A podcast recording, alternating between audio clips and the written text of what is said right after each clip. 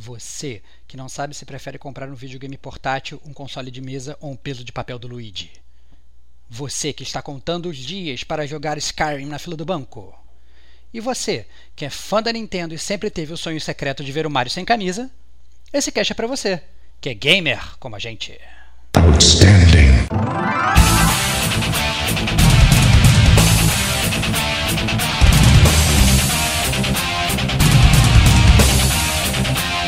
Rodrigo Estevão. Deixa eu só fazer um pequeno disclaimer aqui: o gamer como a gente, obviamente, não apoia a pirataria.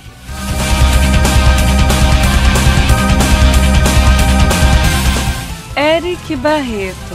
Então eu queria que esse fosse o primeiro videogame dele. E eu acho que foi uma, uma ótima aquisição.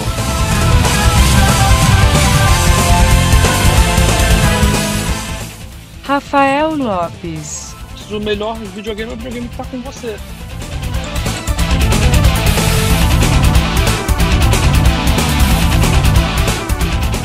Este é o gamer como a gente.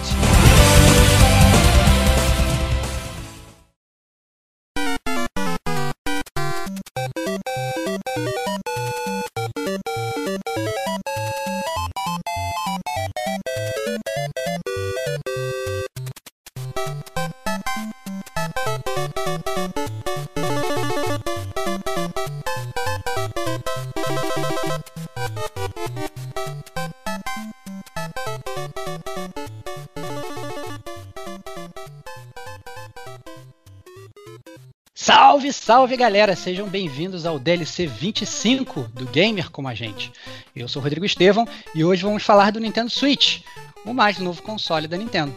É, hoje, infelizmente, né, o nosso host e grande amigo Diego Ferreira não estará presente. Né? Ele está preso aí na última fase, lutando com um boss que obriga ele a trocar uma fralda a cada 30 segundos da Helena, a, a primogênita dele. Né? Então, caberá a mim aí essa honra máxima de substituí-lo como player one aí do, do gamer como a gente, né? Então só um aviso para ele, você se ferrou, nunca mais vou passar esse controle de volta, Diego. Já era. é, então eu trago aqui um time de campeões, né? Do meu lado direito eu tenho o arcano mais bonito do Eververso, o homem que zerou Mass Effect Andromeda três vezes só para transar com todos os NPCs. O pai do Gustavo, Eric Barreto, seja bem-vindo de volta ao Gamer Como a Gente, meu velho. Opa, muito bom estar aqui presente com, com Vossa Senhorinha, mestre platinador. e tenho aqui do meu lado esquerdo o programador mais audaz do Hemisfério Norte, o rei da Amazon, o líder dos drones da Skynet, o pai do Nicolas. Rafa Lopes, meu grande amigo, meu grande velho amigo, é um prazer ter você aqui pela primeira vez no Gamer Como a Gente. Seja bem-vindo, cara. Valeu, valeu. É um prazer participar do podcast também. Espero que tenham mais edições aí comigo participando. Confesso que não tenho jogado videogame há muito tempo, mas voltei ativa depois que comprei o Nintendo Switch por sua versatilidade. Olha lá, é, então, não sou estamos... tão, não sou, não jogo tão bem quanto vocês, inclusive até me frustro bastante. É, tentei jogar Dark Souls, não passei do primeiro chefe, desisti e talvez seja por esse motivo que eu acho que o Switch é o console certo para mim. Olha lá, então a gente vai querer saber muito mais dessa história do Rafael e de muitas outras depois dos nossos recadinhos.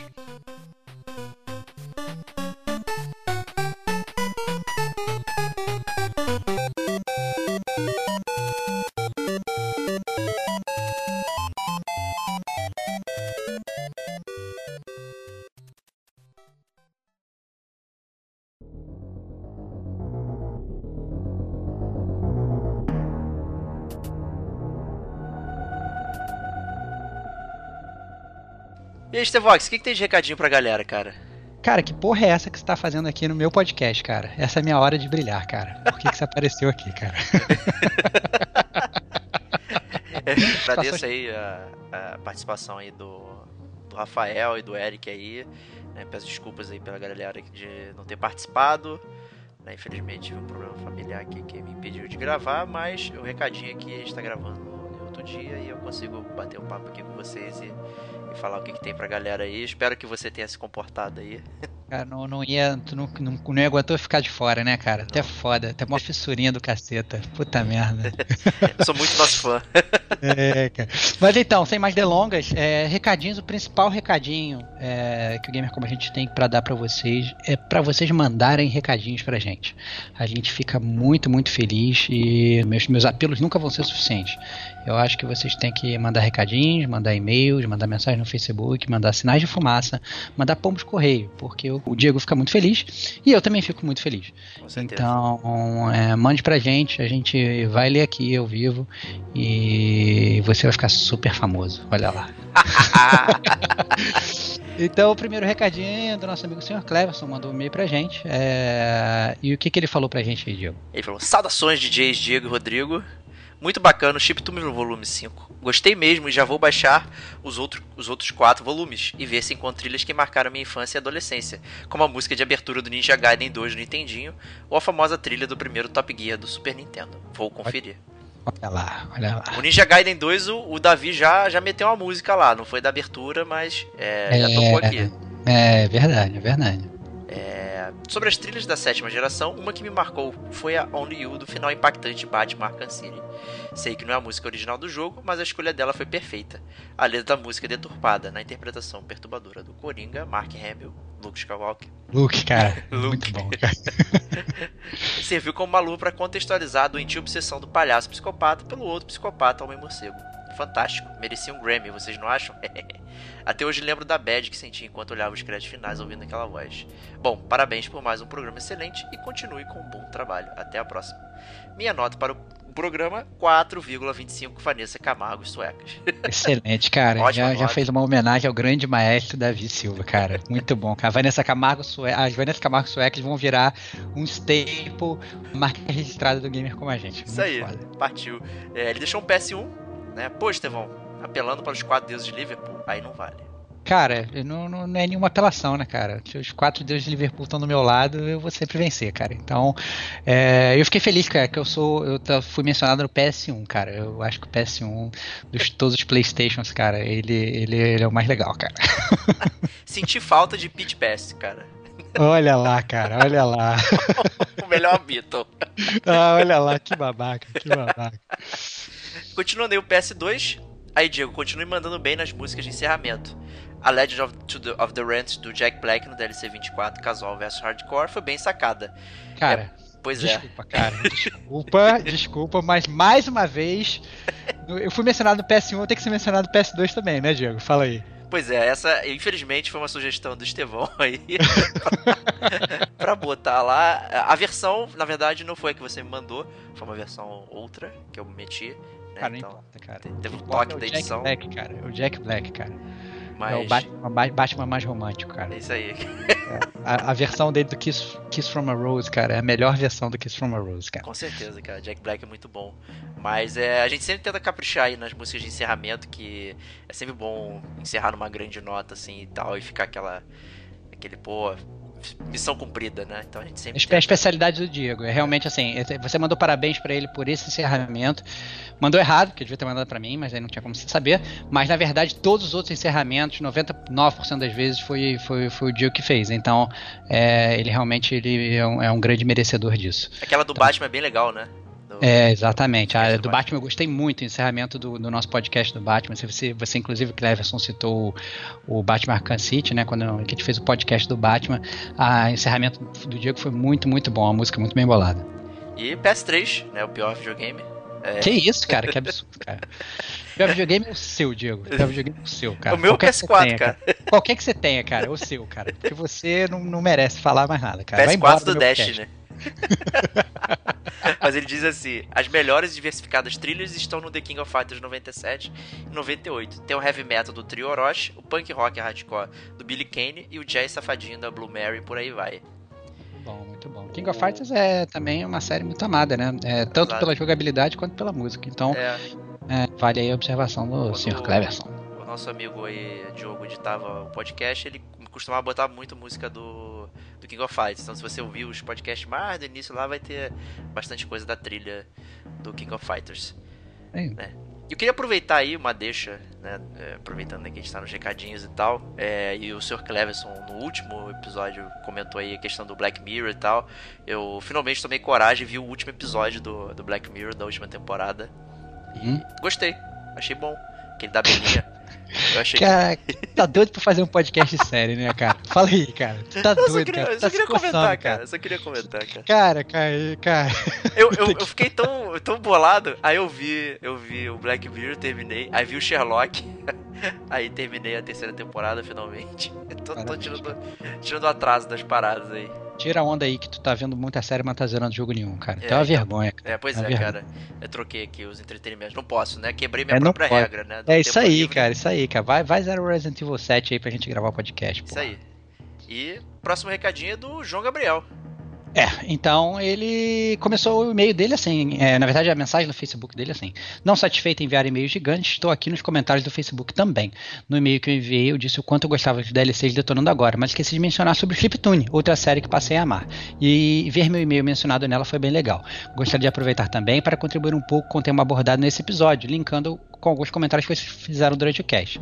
Para quem gostou de Hotline Miami, tanto do game quanto da trilha, eu indico um jogo chamado Fury, que eu posso ou não posso estar escrevendo uma resenha sobre. Apesar dos gráficos diferentes, possuem a mesma questão de precisão e ritmo dentro do jogo. Inclusive, um dos músicos de Hotline Miami, Wrong Number, o Carpenter Brutt, também tem música neste game.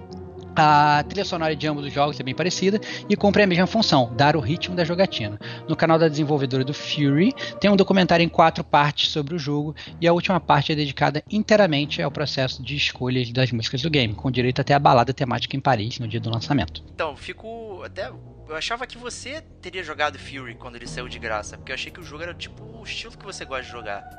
É, cara, e, e era, cara. Só que não sei, eu tava jogando alguma outra parada sei lá, acho que foi Destiny.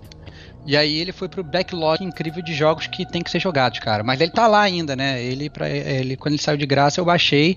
Então ainda não tá na lista de download. E assim, é um, é um, jogo que tem potencial, né? Aquele negócio de só enfrentar boss e tal. São coisas que eu curto. Mas tá na minha fila aí, cara. Eu, eu confesso que eu amarelei até aparecer lá para falar com ele no comentário, dizendo que eu amarelei por achar difícil, né? Que isso, cara. Que isso, cara. Claro que não. Bom, aí o João continua. Outra coisa que foi dita também no episódio foi a questão do anacronismo musical em Bioshock Infinite, né? E o primeiro é uma... É, então, e aí na verdade ele, ele cita links né, é, de anacronismo musical. Então, se você quer saber, você entra lá no Facebook do Gamer Como a Gente, lá no, no Chiptune, e no Chiptune Volume 5, e está lá o comentário dele lá, então tem os links para você poder, é, poder ver e dar uma olhada nessa parte do anacronismo musical. E aí ele termina o e-mail dele, né? E por fim, gostaria de dizer uma música que eu incluiria na lista, Only You! Cantada a capela pelo Coringa no final de Barca, Arkham City. Então, olha só, eu acho que a gente tem aí uma música campeã que a gente deixou de botar, né, Diego? É, pois é. Eu acho que a gente acabou até esquecendo de mencionar ela no próprio podcast do Batman, né? É, pois é, cara, que vergonha, é. assim. Uma mácula gamer aí que a gente vai ter que carregar. ficar um, um puxão de orelha aí. É, exatamente. Ele falou: terei que falar pouco devido aos potenciais spoilers, mas ouvir essa música cantada pelo próprio Coringa enquanto sobe os créditos finais do game, depois daquele final, eu achei genial. Foi mais um momento daquelas emoções que só uma mídia interativa como os videogames podem nos trazer. E ele termina também falando que sobre uma coisa que o Davi falou, né? Ele fala: é, o Davi falou da música do Red Dead Redemption, como não poderia deixar de ser, afinal é realmente um dos melhores games da geração passada, mas sente falta de comentário da composição Compass de Jamie, Jamie Lydell. É, e o Davi prontamente ajudou a gente lá nas respostas e tal, até porque ele é o nosso maestro, né? Então ele entende mais aí. Comentou também a questão do anacronismo, dando outros exemplos e tal, não sei o que. E, e, o próprio João comenta, agora eu entendi porque que ele é o maestro, né? E... Olha lá, cara, grande maestro do gamer como a gente. um super elogio, mas é, a questão do, do Compass aí é, é, um, é um grande spoiler aí e tal. Tem, tem menções lá no, no, no podcast específico né, do Red Dead Redemption, quando a gente fala até da própria música do jogo e tal, como é que foi escolhida, não sei o que. E, e, o Davi até ele comenta que pensou exatamente como é que ele qual música que ele iria escolher e tal, e achou melhor não escolher uma música spoilerífica, né? Que ela que até a música pode ser até boa, mas quando você junta com o momento, ela meio que dobra de valor, né? E parece que anda casado, né? Então é, fica até fica até meio ruim de você mencionar uma coisa, só uma parte, né? Do que compõe a música. É, tem mais, tem mais um último recadinho. É, eu Opa, fui é perguntado. É não, não, não é surpresa não, cara. É mais ou menos surpresa, né? Foi perguntado mais uma vez, que é muito recorrente, né? A gente vai falando do podcast das pessoas que a gente conhece, para as pessoas que a gente conhece, e muitas pessoas, na verdade, não sabem como é que escutam. Então elas entram pelo site, dão play é, e fazem isso, né? E muitas não usam, na verdade, um agregador de podcast, não usam feed.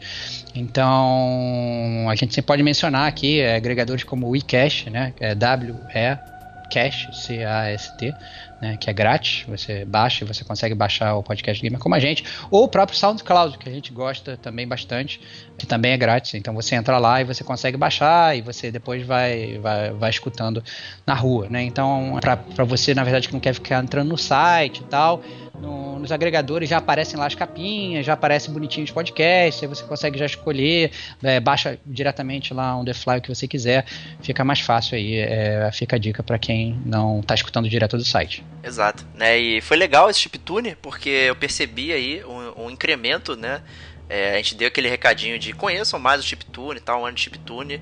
E tivemos vários downloads dos chiptunes passados e tal, então foi bem legal. Então, se você ouviu aí o, um chiptune antigo e tal, deixa aí também um recadinho pra gente saber se você curtiu ou não. É, como é uma série espaçada, né? A gente lança ele de 3 em 3 meses, né? Acabou que ele só tem 5 números, né? E é, é, talvez quem chegue no meio, assim, acaba, acaba perdendo. Nossa numeração é um pouco maluca, né? Porque a gente tem várias, quatro séries diferentes de, de, de podcast aqui no, no, no Gamer com a gente.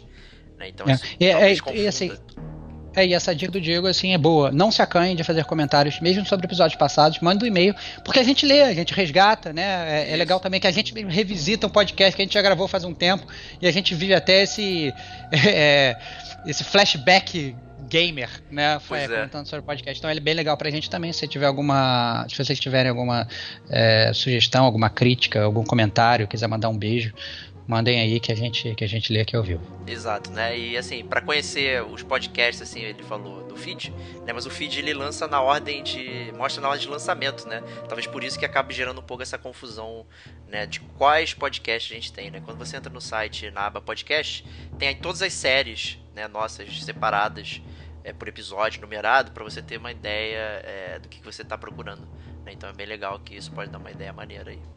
Isso aí. Isso aí. Então, gamercomagente.com, nosso site. Acessem nosso Facebook, Twitter, acompanhem lá. Playlists do Chiptune sempre estão colocadas no Spotify e no YouTube. para você também ouvir as músicas que a gente menciona. É... Comentem, mandem e-mails e tal. gamercomagente.com. A gente vai, vai ler tudo com muito carinho e responder aqui no podcast. E fica esse abraço aí, pra, porque eu não participei do podcast mas ele vai começar é, agora. Vaza, cara. Vaza que foi meu agora, cara. The game is on.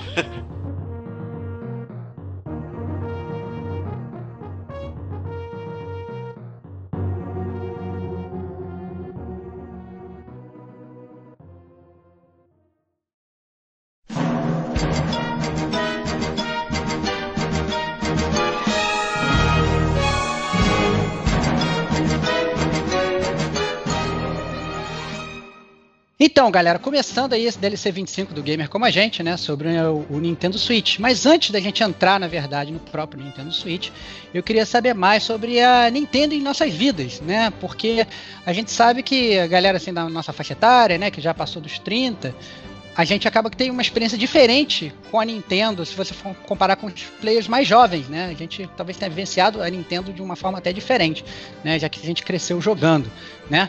Então, para começar aí, Eric, cara, como é que foi essa, essa sua experiência aí com a Nintendo quando você era mais jovem? Que videogame você jogava? Como é que era? Como é que você viveu aí esse início de vida com a, com a Nintendo? Cara, a Nintendo sempre foi algo para mim que eu nunca pude ter quando criança. Sempre fiquei ali jogando com os amigos, na casa de amigos, etc.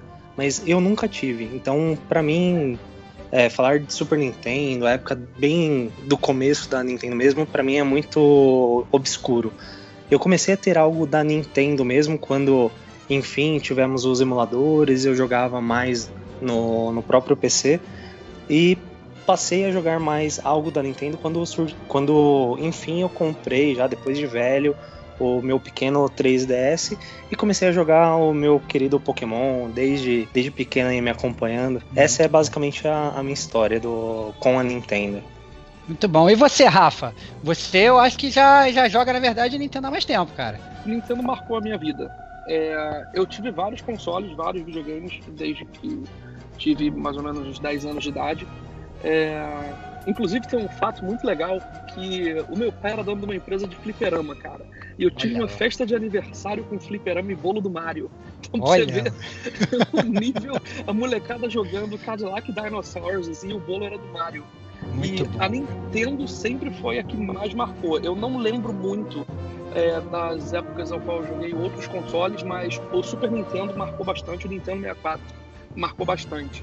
Né? Principalmente os jogos do Mario e Zelda.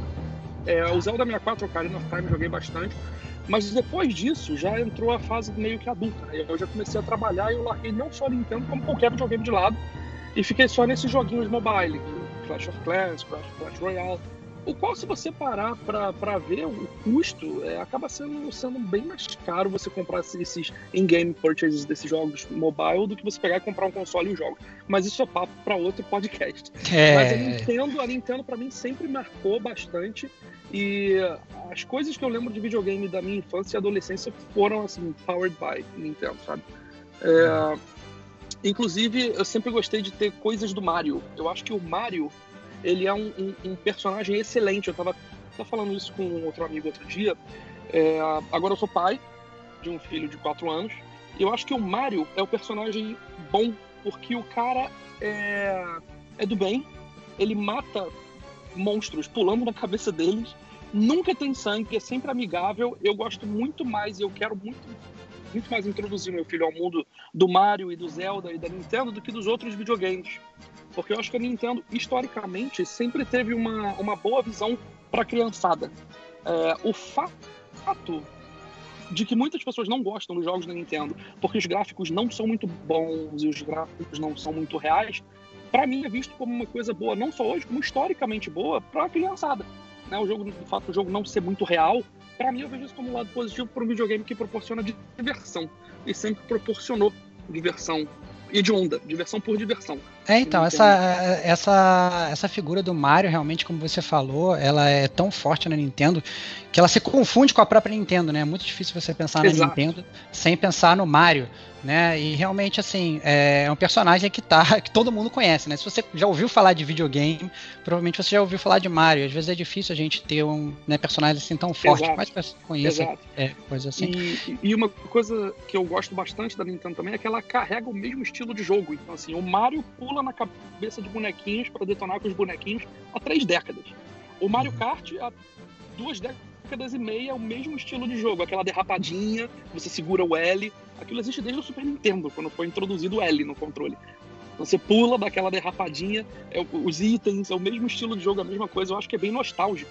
Nintendo ele é. traz umas coisas novas, porém bem nostálgicas. Ela consegue, na verdade, fazer esse, esses clássicos atualizados, né, que funcionavam antes e continuam funcionando Isso, hoje, né? É, então é, é. é, no meu caso, né, apesar de eu ter começado com um Atari, né, e depois ter, ter migrado para o Master System, eu acho que foi o Super Nintendo que meio que moldou o meu meu caráter gamer, né, e me transformou assim um gamer como a gente, né? Eu acho que foi a época da minha vida que eu tinha mais tempo é, para jogar é. videogame e é. joguei bastante. Então é, é, eu acho que não tem como negar. Eu acho que é, como a Nintendo, na verdade, ela construiu a indústria do videogame. Né? Eu acho que talvez seja mais importante é, salientar sobre a Nintendo, porque acho que quando empresas gigantes como a Microsoft e a Sony chegaram para dominar o mercado, porque essa é a grande verdade, hoje elas duas dominam o mercado do, dos consoles, né?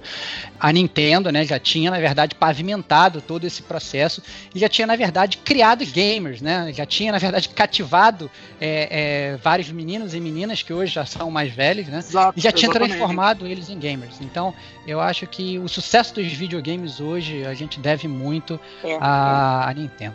Né? A Nintendo Mas então. Como, como história, né? E, e, uma coisa que eu acho legal que a Nintendo sempre carrega quando ela lança um console novo é a maneira de jogar que é diferente. Ele não é só um console melhor, mais poderoso, com mais processamento, mais memória, mais disco e gráficos melhores.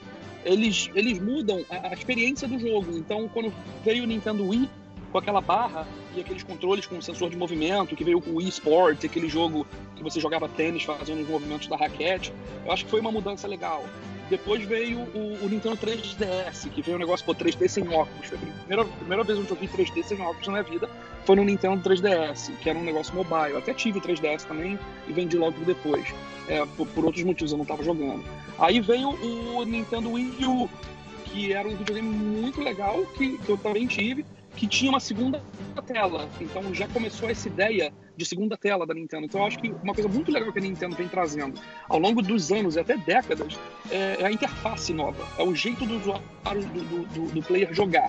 Aquele controle esquisitão do Nintendo 64, que todo mundo lá fica, caraca, como é que se joga nisso? Então, quando a gente era criança, a gente via assim, achava, caramba, deve ser muito legal jogar nisso diferente, não sei o quê, que o direcional fica no meio.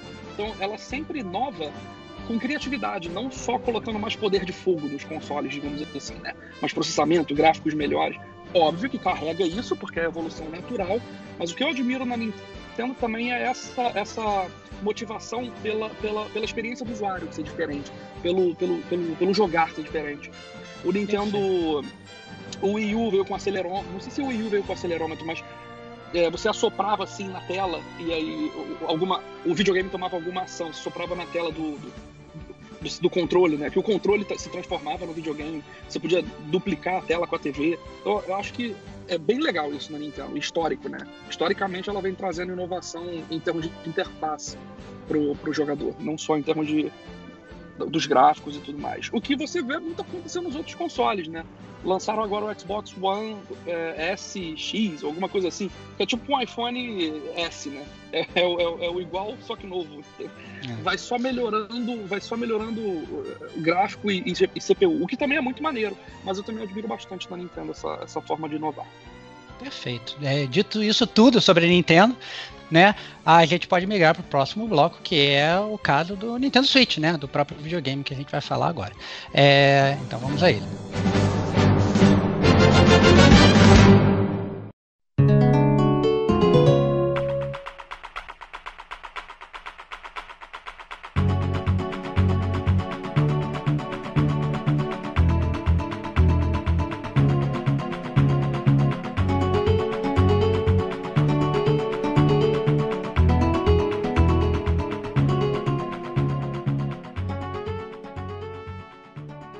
Começando aqui, Eric, meu grande amigo, né? É, a gente, eu lembro que a gente chegou até a falar é, um pouco antes é, de né, antes, né, mas no ano, na verdade, no início do ano, que você me falou que estava um pouco ansioso com o Switch, não sabia se comprava, não sabia se comprava, se não comprava, como é que você ia fazer, como é que estavam as suas expectativas para o lançamento do console? Você já tinha decidido que ia comprar?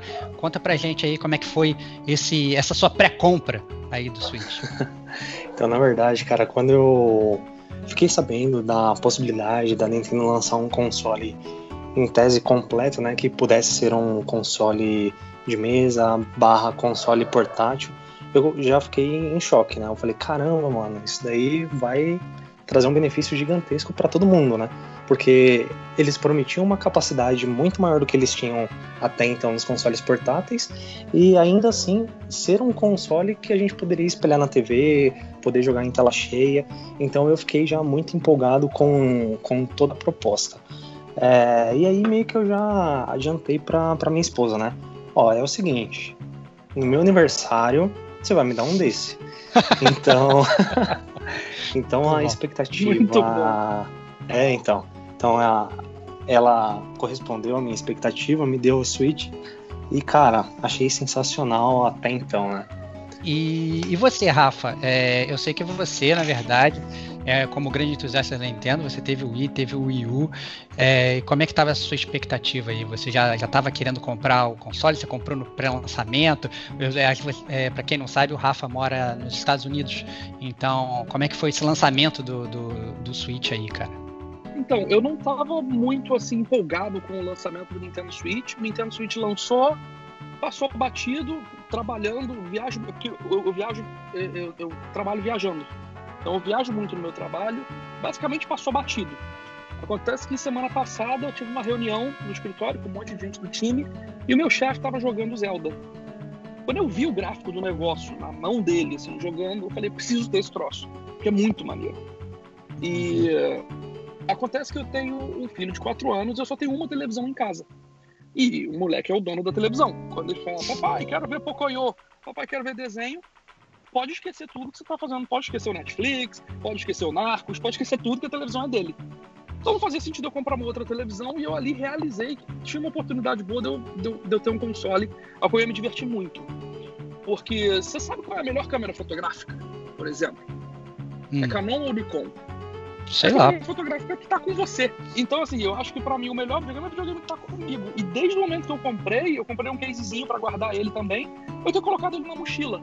E aí o que, que eu fiz? Eu ando muito de trem, eu colei um velcro atrás do Nintendo Switch e, o, e as outras pontas do velcro dupla face no Switch também cortadinho. Eu chego no trem, colo ele com o velcro dele no assento da frente, destaco os controles e vou jogando no trem de boa. A única Nossa. coisa ruim que ele não tem é, é Bluetooth, ele não tem Bluetooth para se comunicar com fone, então você tem que ficar com aquele fone, né, com, com o negócio mas dá para jogar tranquilamente no modo handheld também. Então, quando eu vi isso e eu pensei nessa possibilidade de viajar, de trabalhar, né? Eu trabalho viajando, viajar com um videogame, eu falei, pô, interessante. Quando eu vi os gráficos do Zelda, eu falei, pô, é muito maneiro. É, eu, eu, eu, preciso ter esse console. E aí entrei naquela, naquela fase de procurar e não achar. Né? Porque até agora aqui nos Estados Unidos você vai nas lojas não tem, tá em falta. A distribuição é. da Nintendo é conhecida como ser porca, né? Eles lançam até videogame remake, tipo o Mini Nintendo, lançam o Mini Super Nintendo, essas coisas todas, você tenta procurar para comprar e não acha, né, Rafa? Pois é, os próprios amigos, que é aquele NFCzinho, aquele, os action figures que tem o NFC que você encosta no videogame para desbloquear umas funções de determinados jogos, também você não acha para comprar aquilo. Inclusive tem gente na internet reclamando que o jogo conta com você conseguir usar aquilo e você não consegue comprar. Então tem muita gente, inclusive, hackeando, comprando etiqueta NFC reprogramável, porque o Amiibo é um, é um action figure, é um bonequinho, que vem com aquele sensor de proximidade, né? Que você encosta o bonequinho no videogame e desbloqueia alguma coisa no jogo.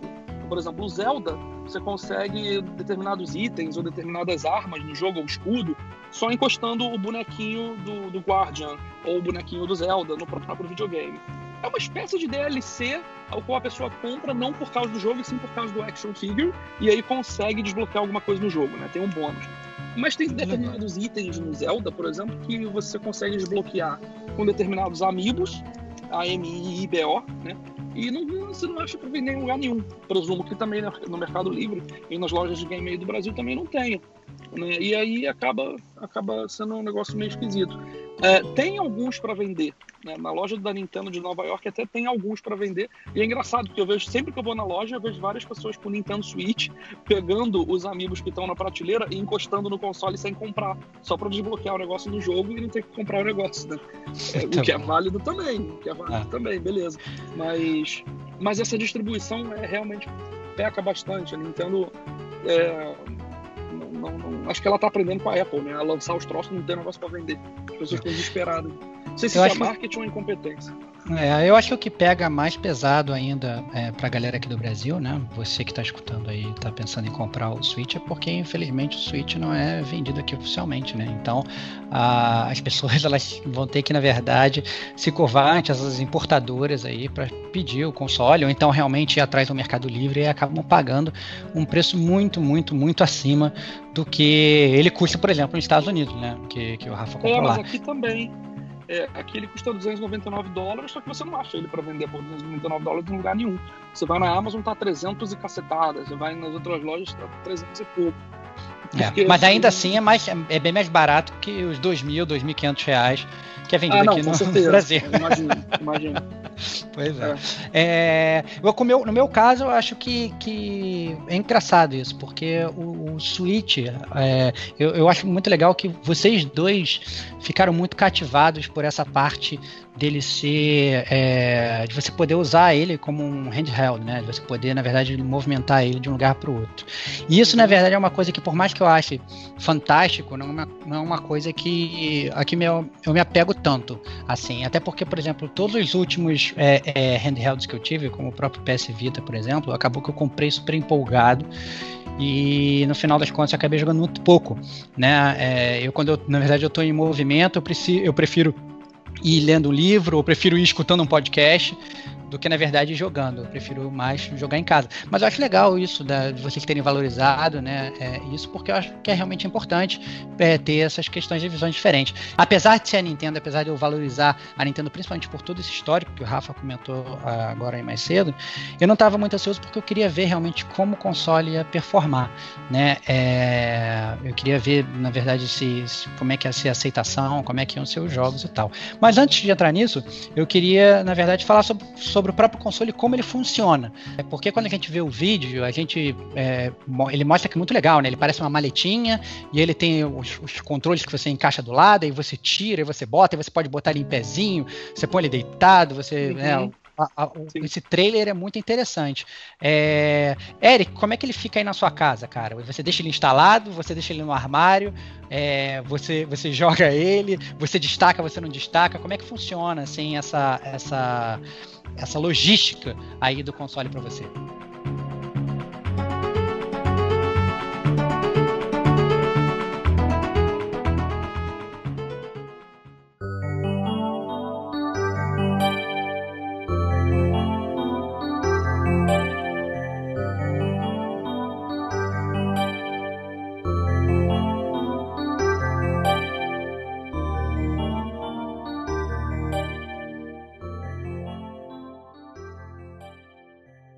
Então, essa que é uma parada interessante.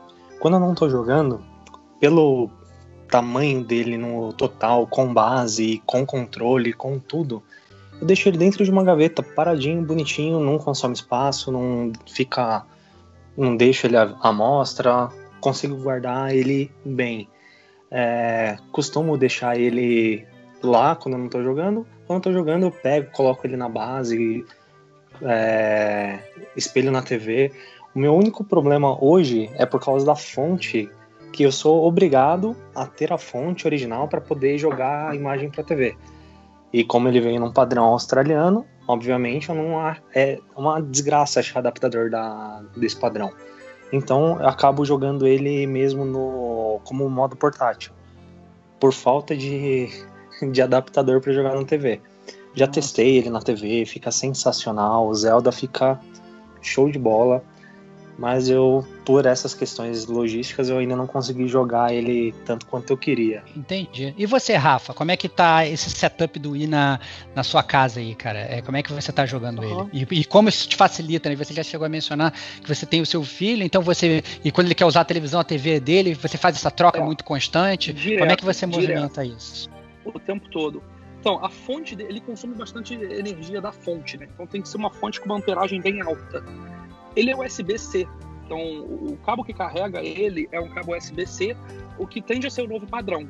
Então, é, o novo MacBook, por exemplo, já é USB-C, os novos celulares Android já são USB-C, tem muita coisa USB-C saindo. Só que, embora ele seja USB-C, não é todo carregador USB-C que consegue energizar ele, porque ele puxa bastante. Então, eu, tenho, eu ando com o carregador do MacBook, que também é USB-C, é o computador da empresa, e o computador do o, o, Mac, o carregador do MacBook consigo carregar o Nintendo Switch, mas só se ele estiver desligado, por exemplo. Se ele estiver ligado, eu não consigo jogar e carregar ao mesmo tempo. Então, mas para isso eu uso a fonte dele. Eu coloco na TV da sala a dockzinha dele para colocar e tirar. E tem uma observação muito importante se você pensa em comprar um Switch.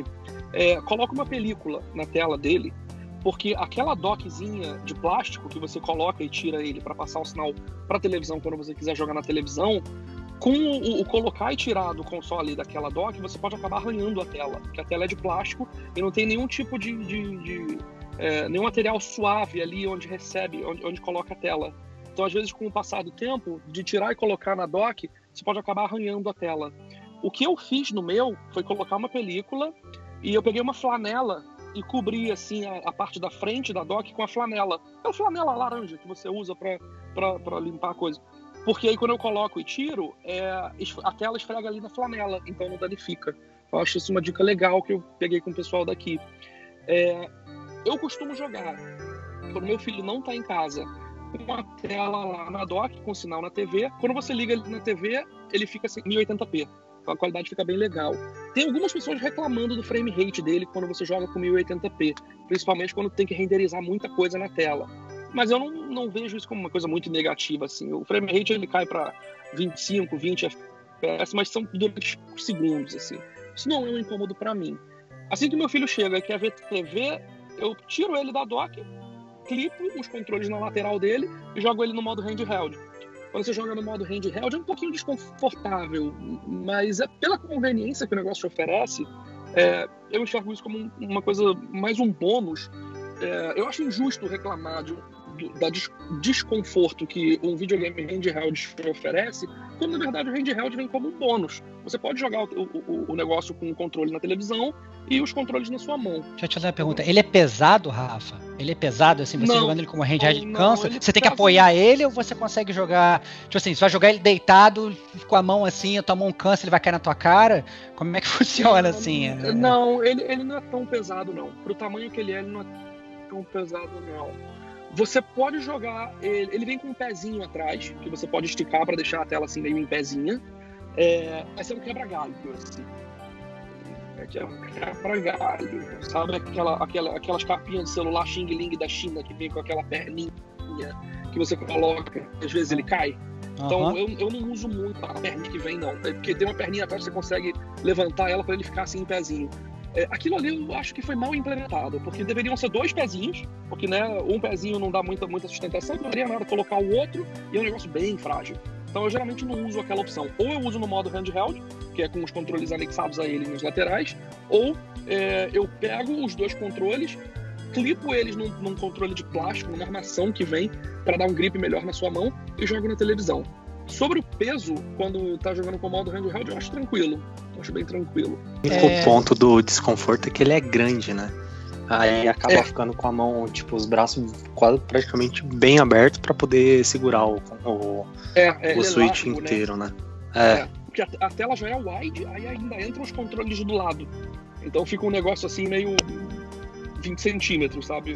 Tá segurando, uma, tá segurando uma pequena televisão ali na sua mão, né? Esse é o ponto. É, é quase é o tamanho de um tablet, né? Pelo, é. comparando assim mais mais próximo. E Eric, é, a gente está muito acostumado aí a jogar o PS4, né? A gente está muito acostumado com esse controle tradicional que a gente tá, né? É, é, já joga na verdade há um tempo, né? O controle do PS, o controle uhum. do Xbox e tal. Como é que funciona esse controle do Switch? É, você joga com ele separado, você joga ele junto, você sente a necessidade, por exemplo, de comprar um controle profissional, que a gente sabe que no Switch existe também essa possibilidade. De você ter aqueles controles destacáveis, você pode ter o controle profissional. Você, é, você vê essa necessidade ou você acha o controle tranquilo?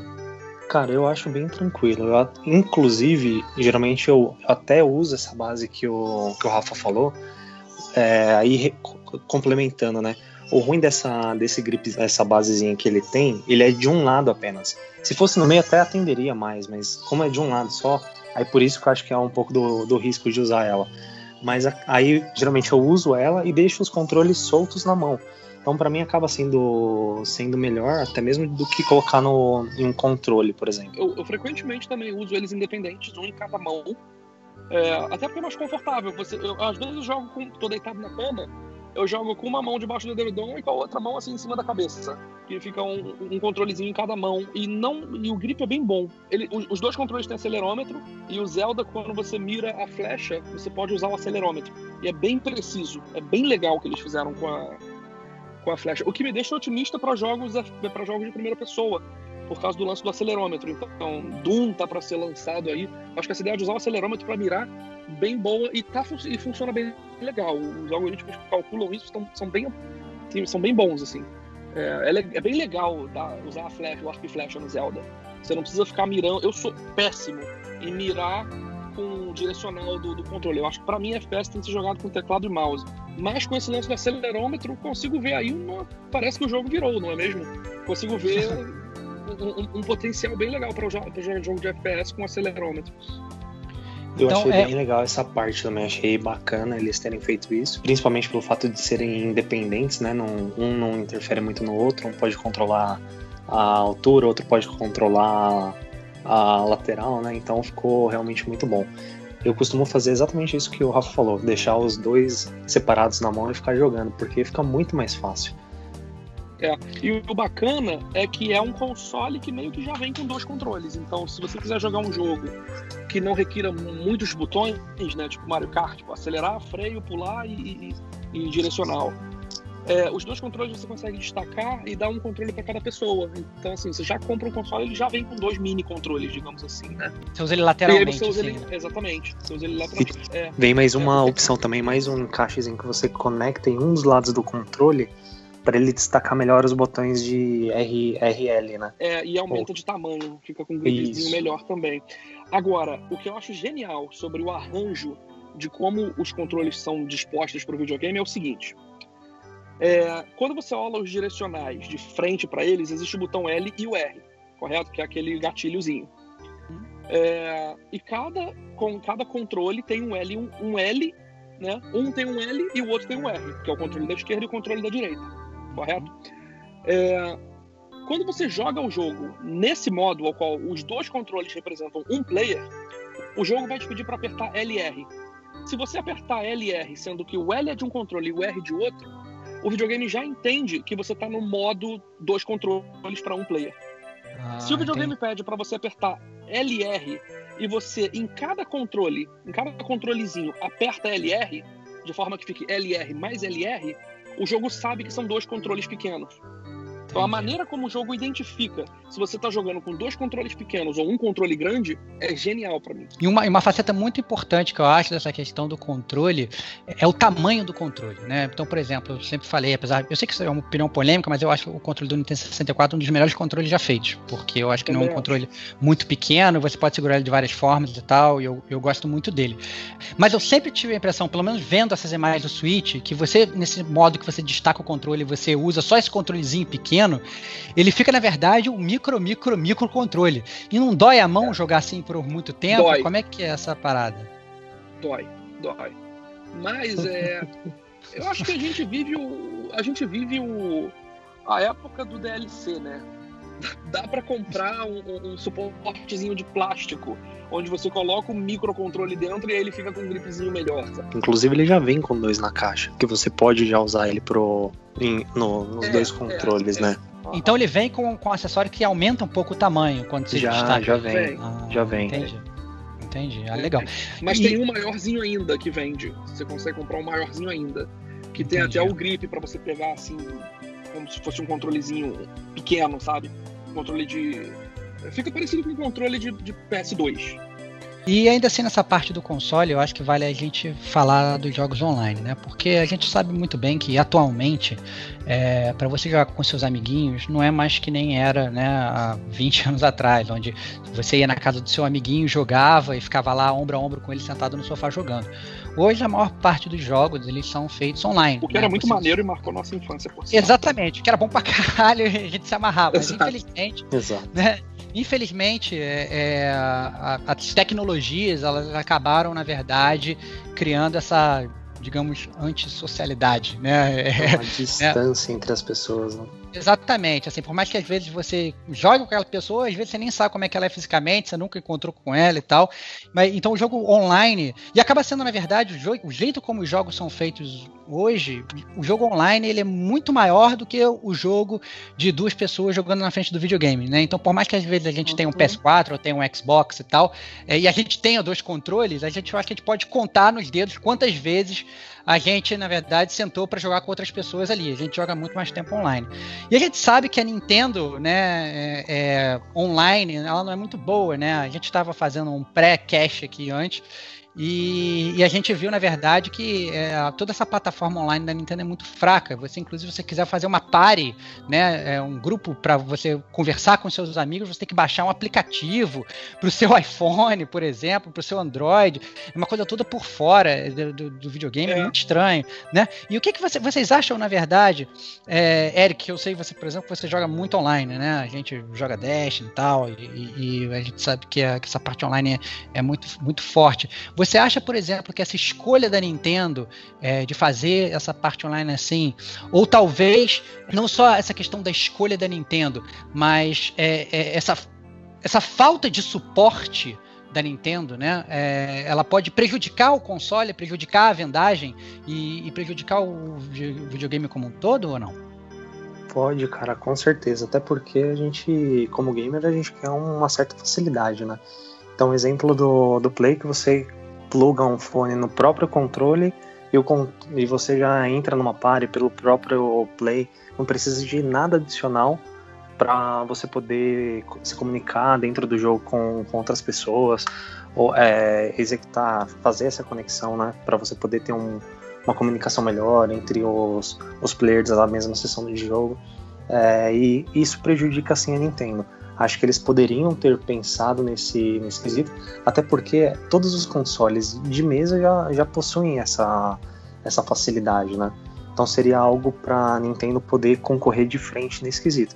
Talvez não seja muito o foco da Nintendo nesse momento, mas pensando num futuro, entendo que ela vai querer ter um, alguns jogos de maior prestígio dentro do, da sua, do seu catálogo, e com isso vai ser necessária uma, uma comunicação desse tipo. Então acho que ela saiu um pouco atrás nesse, nesse quesito. E você, Rafa, o que, que você acha aí? Você é, é, tem jogado muito online? Você não tem? Você não sente falta?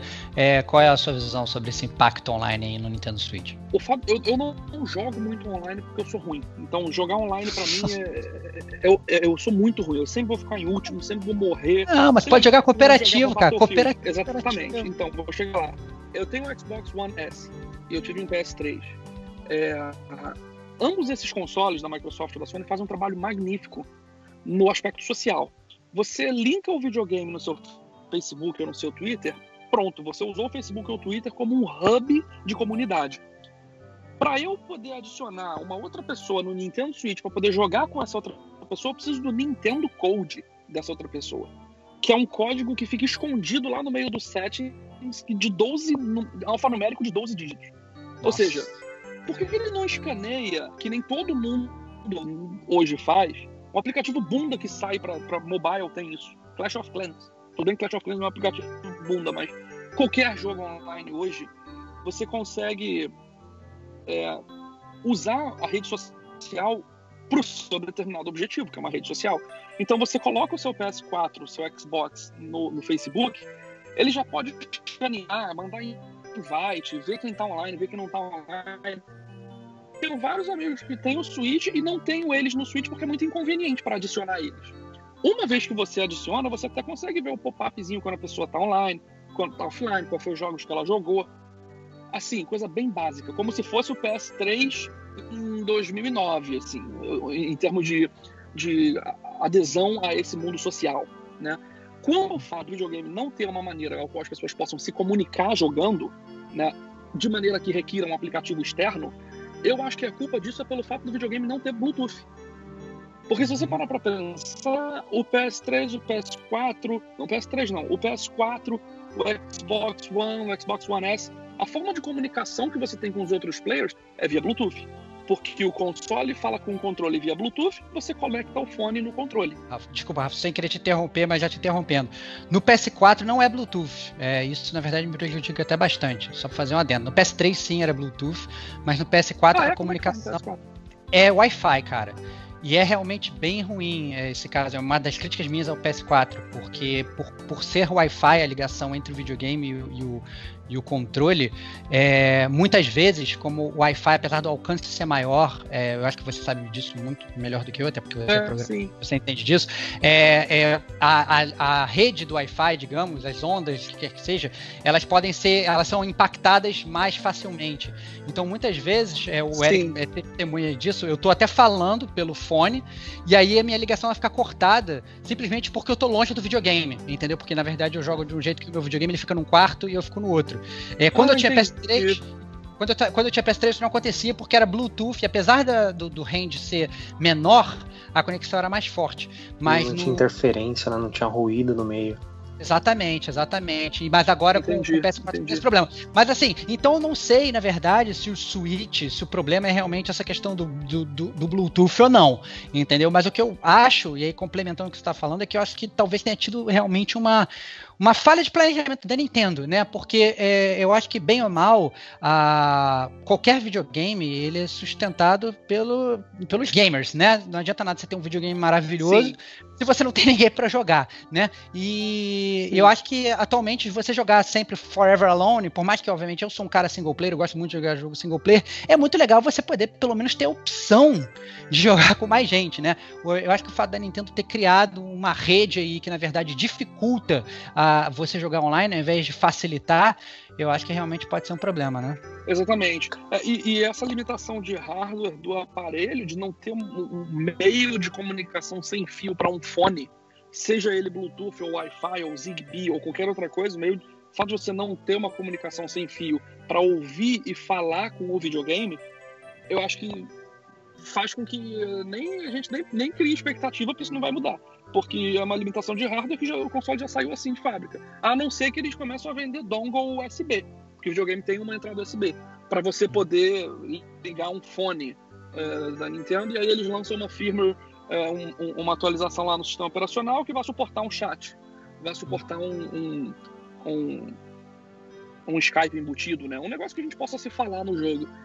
Mas assim, também, eu acho que isso não chega a ser um impeditivo, porque meio de comunicação para se. É, é, só não é integrado, né? Porque meio de comunicação para se falar não falta. Então a pessoa pode fazer um Skype, pode fazer um Hangouts, pode fazer um FaceTime. Eu, por exemplo, quando jogo Mario Kart com os meus amigos, eu ligo por Skype para eles. Aí eu faço comunicação por fora. Mas aí fica aquele negócio, né? Porque você fica com o fone ouvindo o Skype e aí a caixa de som da TV ouvindo o som do videogame. Não, o fato de não ser unificado é meio chato, né? Meio, não, é, não é bonitão, não é elegante, que nem no, no, no, no Xbox One S, por exemplo, que você, porra, pluga o fonezinho do celular, que já tem microfone, né? No controle e pimba, já tá lá e você pode ligar pros outros, falar pros outros. É, uma coisa também que eu acho que o console peca um pouco é o fato de não ter aplicativo, não tem browser no videogame. Não, você não pode navegar, você não pode é, usar Facebook, você não pode usar o Netflix. Que é uma coisa que, sim, hoje em dia, já, já que o console já tá lá, já tá ligado na televisão, já tem um negócio conectado na internet, um sistema operacional rodando, pô, bota uns. Abre pra galera desenvolver aplicativo pro negócio, não só jogo, e deixa o Netflix fazer o cliente dele, deixa o, o Facebook fazer o, o aplicativo dele lá para conectar no videogame. Às vezes pode ser conveniente, né? Mas entendo isso, novamente, é um negócio que eu acho que vem de histórico da Nintendo. É, é, video, eu acho que os caras lá da Nintendo japonês devem deve pensar. Não, videogame é videogame, computador é computador, celular é celular. Eu acho que eles têm essa, essa vibe na hora de criar os negócios. Porque, é, o que é uma contramão do que o mundo vem fazendo, né? Hoje em dia, o seu celular você usa para tudo.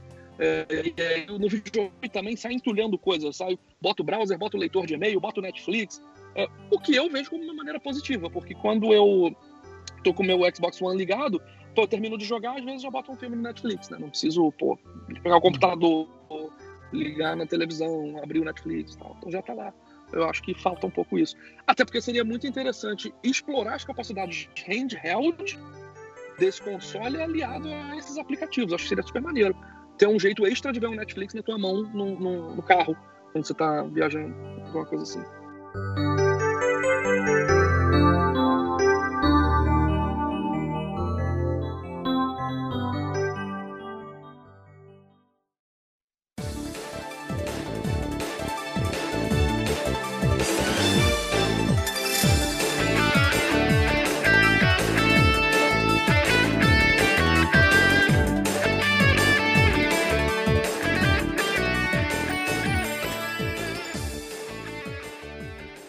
Então agora a gente pode migrar para o que, na minha opinião, é a, talvez a parte mais importante de um videogame, né? Porque, meio mal, se a gente compra um videogame, se a gente compra um Nintendo Switch, é para jogar jogos, né?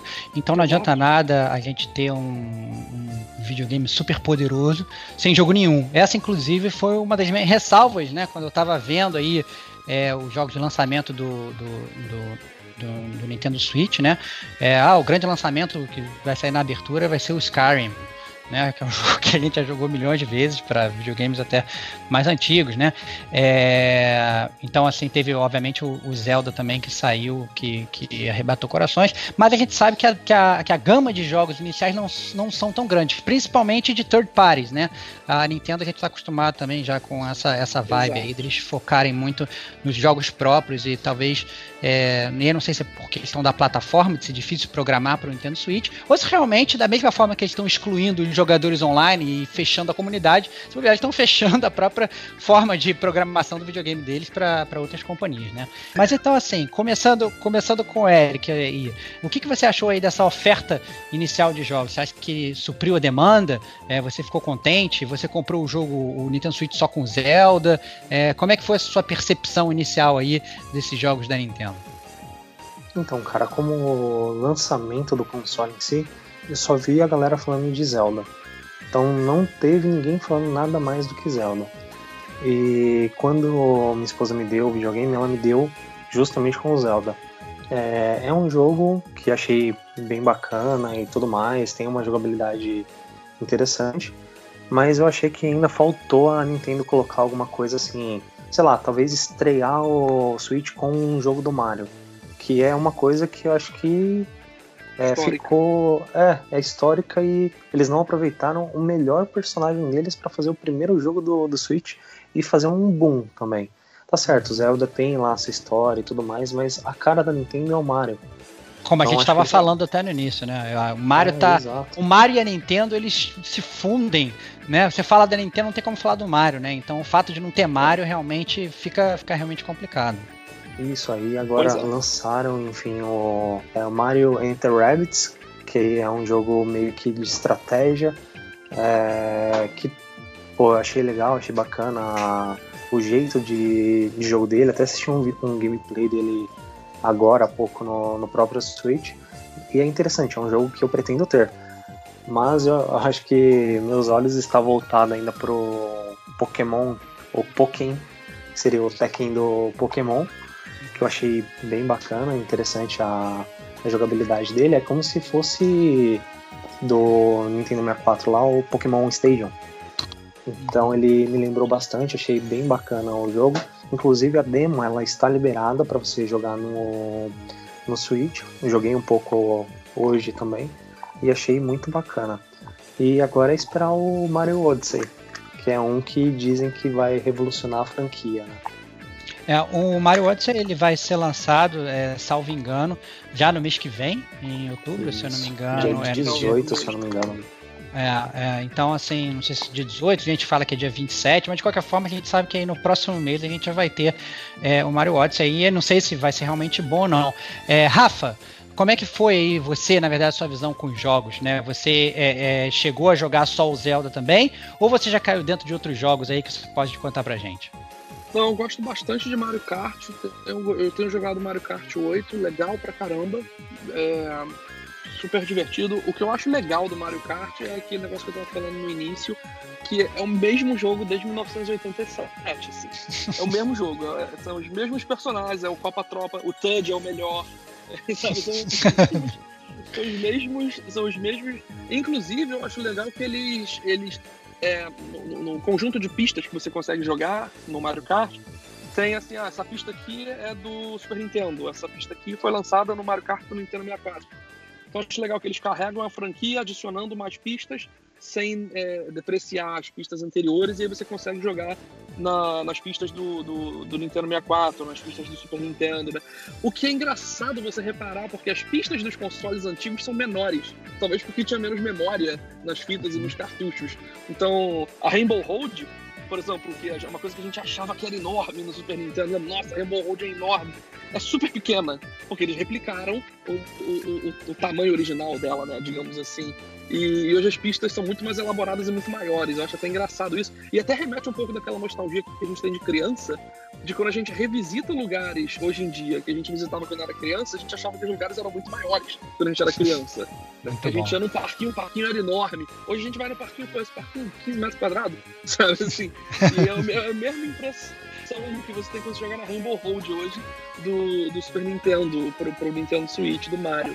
É, eu tenho o, o, o tem um joguinho chamado Sniper Clips, que é um joguinho de, de é, até de multiplayer também. É, você, você trabalha com duas peças, duas figuras geométricas.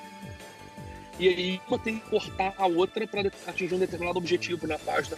É um jogo super interessante, que tem uma física legalzinha e, e tem um, um, esquema legal de geometria, que você tem que cortar as peças para fazer as peças casarem numa forma, por exemplo. Tem um outro jogo chamado Tetris Pupuyo, que eu nunca joguei. Me lembra um pouco o Dr. Mario. Não sei se, alguém lembra do Dr. Mario, aquele Tetris claro. meio louco. Claro. Que tinha uns comprimidos e umas pílulas. Muito maneiro, doidão. É, Tetris Pupuyo. Tem o, o Zelda, legal pra caramba também. Pô, é um, é um jogo open world que vale um episódio inteiro só para falar desse jogo. É, esse Zelda tem, tem, um pouco de fat quest, assim, aquele tipo de quest que você chega e o cara fala, ah, traga-me cinco frutas. Aí, uhum. porra, é um quest que não é, né? É um quest meio bobinho, é, meio World of Warcraft, assim, o, uhum. o, o, quest da parada e tal. Mas é, e a recompensa são 50 rupees, sabe? Sendo que no meio da quest você mata um monte de animal, cozinha os animais e consegue, tipo, 500 rupees, sabe? Então, mas é um jogo bem legal, principalmente no gráfico e jogabilidade. Eu achei a jogabilidade dele bem boa, ainda mais pelo arco e flecha, que você usa o acelerômetro e tal. O Mario Rabbids Kingdom Battle é um jogo de estratégia altamente complexo. Você pode usar vários personagens, cada personagem pode ter várias armas diferentes. Você monta o seu exército. É um jogo de tabuleiro que você joga contra o computador. É, a história é engraçadíssima, é um jogo muito engraçado pela forma dos bonecos. Parece que tem umas vacas que se juntam com o Mario e com a princesa.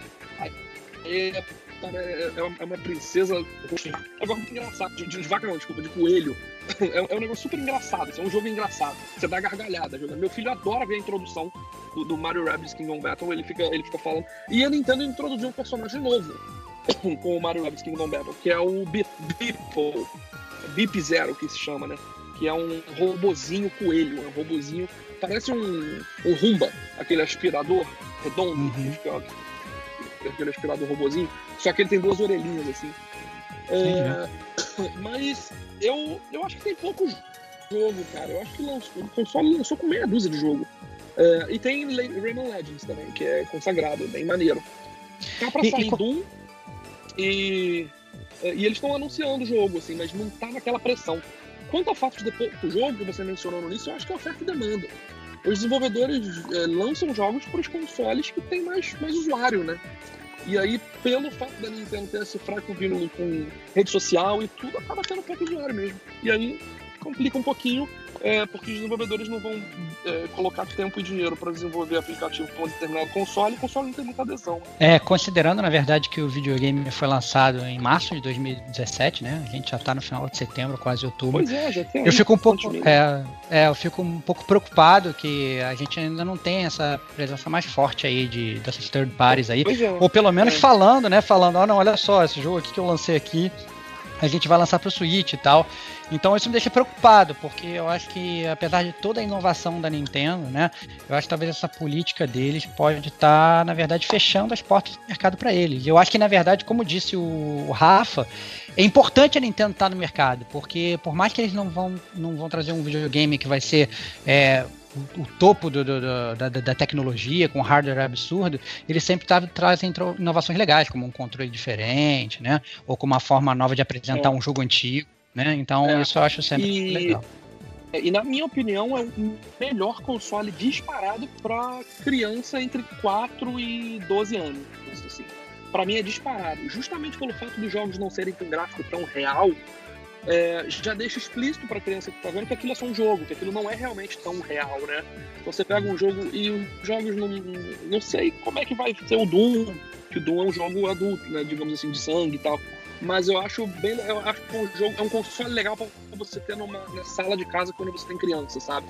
É, pô, papo de tiozão, né? Assim, tipo, mas, mas eu acho que é um, é um console legal é, para criança e justamente por ele não ser tão real. Então, o que muitas pessoas criticam, que é o fato dele não ser tão real, para outras pessoas é legal porque você, de propósito, não quer um jogo tão real, porque justamente porque fica mais evidente que é uma fantasia, é um jogo e tal.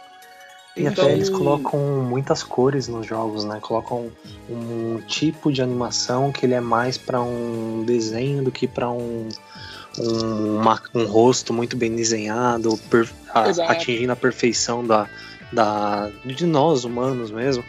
E Exato. eu acho que essa aparência de um game mais infantil é o que acaba atraindo mais a criançada, né? Eu acho, é. até por isso também que eu até usei como argumento para Dé me dar um. Falando, pô, Dé, pensa assim, a gente tá sim, com o Gustavinho, sim. vai ter um, uma criancinha e tal. Então eu queria que esse fosse o primeiro videogame dele. E eu acho que foi uma, uma ótima aquisição. Muito bom. Sim. E a criança sempre, sempre observa. Se você está jogando no, no, no, PS Vita ou na televisão, se você está jogando no PS Vita, a criança vai ter pegada que ficar olhando você jogar. Então eu acho legal ter essa opção de jogos é, não violentos sem ser numa, numa plataforma bunda como o mobile. Né? Uhum. Um jogo com gráfico bacana. É, no Zelda, quando você mata um monstro, o monstro ele desaparece, né? ele vira uma fumaça preta e desaparece, não fica sangue no chão, não fica acho, acho bacana, acho saudável. Sob esse ponto de vista, eu acho interessante. Perfeito, gente. Dito isso, depois de tudo isso que a gente falou sobre o Nintendo Switch, eu queria saber o que vocês acham aí, cada um faça a sua consideração final, né? O que, que você acha do videogame, se você recomenda, se você não recomenda, é, qual é a sua, né, fazer assim um overview do, de tudo que a gente falou. E se vocês, na verdade, acham que, que é um videogame que vai sobreviver, que tem longa vida, talvez com essa ausência aí dessas third parties, desses jogos mais hardcore, vai, na verdade, diminuir a vida útil do videogame.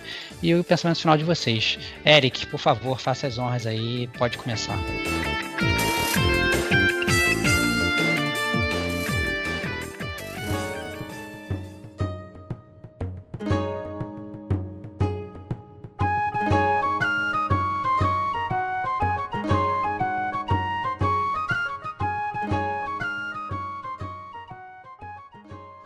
Cara, pensando no, em tudo que o console oferece, acho que é uma uma, uma grande compra para qualquer um ter. É, tem gente que vai falar, pô, mas não tem um jogo AAA, né? Como a gente conhece muitos aí que, que acabam falando isso. Mas, cara, se você quer ter um, um algo casual, é, uma jogatina é, menos sanguinária, menos é, complexa, é um console que te atende 100%. É lógico que pela, pelo escopo do produto no futuro pode ser que eles introduzam isso mais a fundo no, no Switch. É, porém, esse, essa base que eles dão pro, pro console eu achei sensacional. É, para o futuro, o que eu espero da, da Nintendo é que eles continuem fazendo a, a linha dos jogos do, do Mario, do Pokémon, assim como eles anunciaram antes de, de lançar o console, ou logo no começo que eles lançaram. É, Mario, Pokémon, todas essa, essas grandes franquias dele, porque é algo que é extremamente atrativo para o console.